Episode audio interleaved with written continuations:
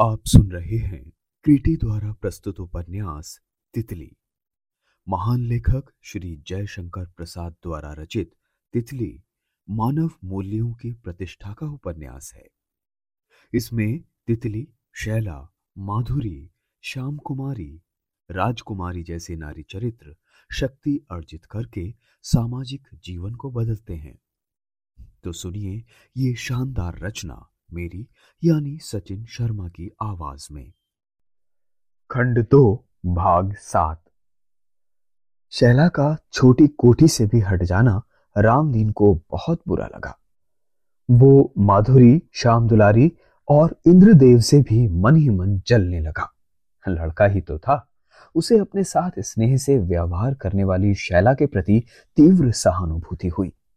वो बिना समझे बूझे मलिया के कहने पर विश्वास कर बैठा कि शैला को छोटी कोठी से हटाने में गहरी चालबाजी है। अब वो इस गाँव में भी नहीं रहने पाएगी। नील कोठी में भी कुछ ही दिनों की चहल पहल है।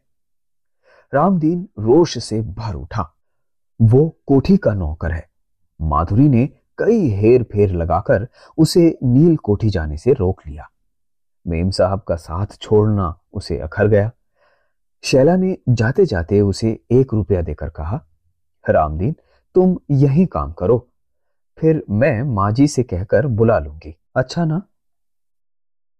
लड़के का विद्रोही मन इस सांत्वना से धैर्य न रख सका। वो रोने लगा। शैला के पास कोई उपाय ना था। वो तो चली गई, किंतु रामदीन उत्पाती जीव बन गया। दूसरे ही दिन उसने लैंप गिरा दिया। पानी भरने का तांबे का घड़ा लेकर गिर पड़ा। तरकारी धोने की बजाय कीचड़ भर लाया। मलिया को चिकोटी काट कर भागा।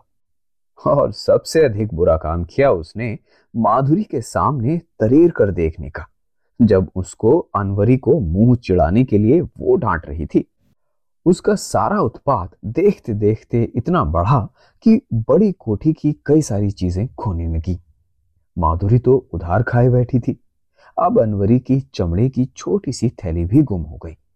तब तो रामदीन पर बेभाव की पड़ी। चोरी के लिए वो अच्छी तरह पिटा, पर स्वीकार करने के लिए वो किसी तरह प्रस्तुत नहीं था। माधुरी ने स्वभाव के अनुसार उसे खूब पीटने के लिए चौबे जी से कहा। चौबे ने कहा, ये पाजी पीटने से नहीं मानेगा, इसे तो पुलिस में दे देना चाहिए। ऐसे लौंडों की दूसरी दवा ही नहीं। माधुरी ने इंद्रदेव को बुलाकर उसका सब वृतांत कुछ नून मिर्च लगाकर सुनाते हुए पुलिस में भेजने के लिए कहा। इंद्रदेव ने सिर हिला दिया। वो गंभीर होकर सोचने लगे, क्या बात है? शेला के यहाँ से जाते ही रामदीन को क्या हो गया? इसमें भी आप सोच रहे हैं।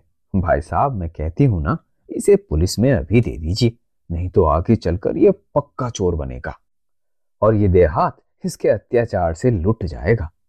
माधुरी ने झल्ला कर कहा इंद्रदेव को माधुरी की इस भविष्यवाणी पर विश्वास नहीं हुआ। उन्होंने कहा, लड़कों को इतना कड़ा दंड देने से सुधार होने की संभावना तो बहुत ही कम होती है। उल्टे उनके स्वभाव में उच्छृंखलता बढ़ती है। उसे ना हो तो शैला के पास भेज दो, वहाँ ठीक रहेगा। माधुरी आग हो गई। उन्हीं के साथ रहकर तो बिगड़ा है। फिर वहाँ ना भेजूँगी। मैं कहती हूँ, भाई साहब, इसे पुलिस में भेजना ही होगा। अनवरी ने भी दूसरी ओर से आकर क्रोध और उदासी से भरे स्वर में कहा, दूसरा कोई उपाय नहीं। अनवरी का बैग गुम हो गया था, इस पर भी विश्वास करना ही पड़ा। इंद्रदेव को अपने घरेलू संबंध में इस तरह अनवरी का सब जगह बोल देना बहुत दिनों से खटक रहा था, किंतु आज वो सहज की सीमा को पार कर गया। क्रोध से भरकर प्रतिवाद करने जाकर भी रुक गए। उन्होंने देखा कि हानि तो अनवरी की ही हुई है। यहाँ तो उसे बोलने का नैतिक अधिकार ही है। रामदीन बुलाया गया। अनवरी पर जो क्रोध था, उसे किसी पर निकालना ही चाहिए। और जब दुर्बल प्राणी सामने हो तो हृदय के संतोष के लिए अच्छा अवसर मिल जाता है। रामदीन ने सामने आते ही इंद्रदेव का रूप देखकर रोना आरंभ कर दिया। उठा हुआ थप्पड़ रुक गया। इंद्रदेव ने डांट कर पूछा, क्यों बे? तूने मनी बैग चुरा लिया है? मैंने नहीं चुराया। मुझे निकालने के लिए डॉक्टर साहब बहुत दिनों से लगी हुई हैं। एक दिन कहती भी थी कि मुझे पुलिस में भेजे बिना चैन नहीं आएगा। दुहाई सरकार की, मेरा खेत छुड़ाकर मेरी नानी को भूखे मारने की धमकी देती थी। इंद्रदेव ने कड़क कर कहा, चुप बदमाश, क्या तुमसे उनकी कोई बुराई है जो वो ऐसा करेंगी? मैं जो मेम साहब का काम करता हूँ मलिया भी कहती थी, बीबी रानी, मेहम साहब को निकाल कर छोड़ेंगी, और तुमको भी। उसका स्वर तो ऊँचा हुआ, पर बीबी रानी अपना नाम सुनकर क्षोभ और क्रोध से लाल हो गई। सुना ना, इस पाजी का हौसला देखी ये कितनी झूठी मूठी बातें भी बना सकता है। कहकर माधुरी रोने रोने को हो रही थी। आगे उसके लिए बोलना असंभव था, बात में सत्यांश था।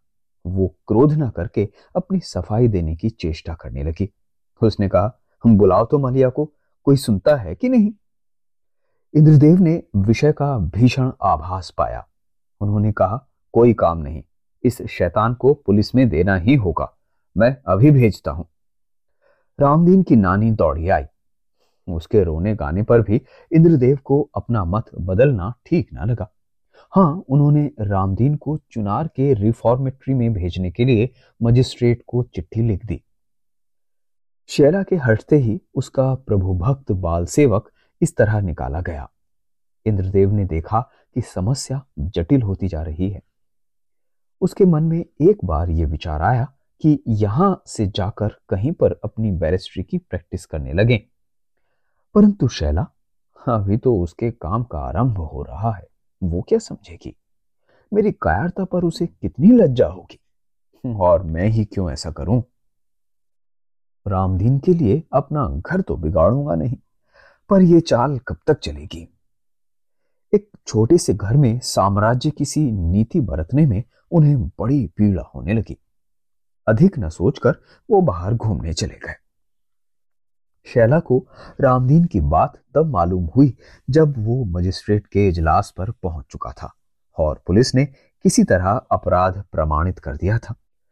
साथ ही इंद्रदेव जैसे प्रतिष्ठित जमींदार का पत्र भी रिफॉर्मेटरी भेजने के लिए पहुँच गया था।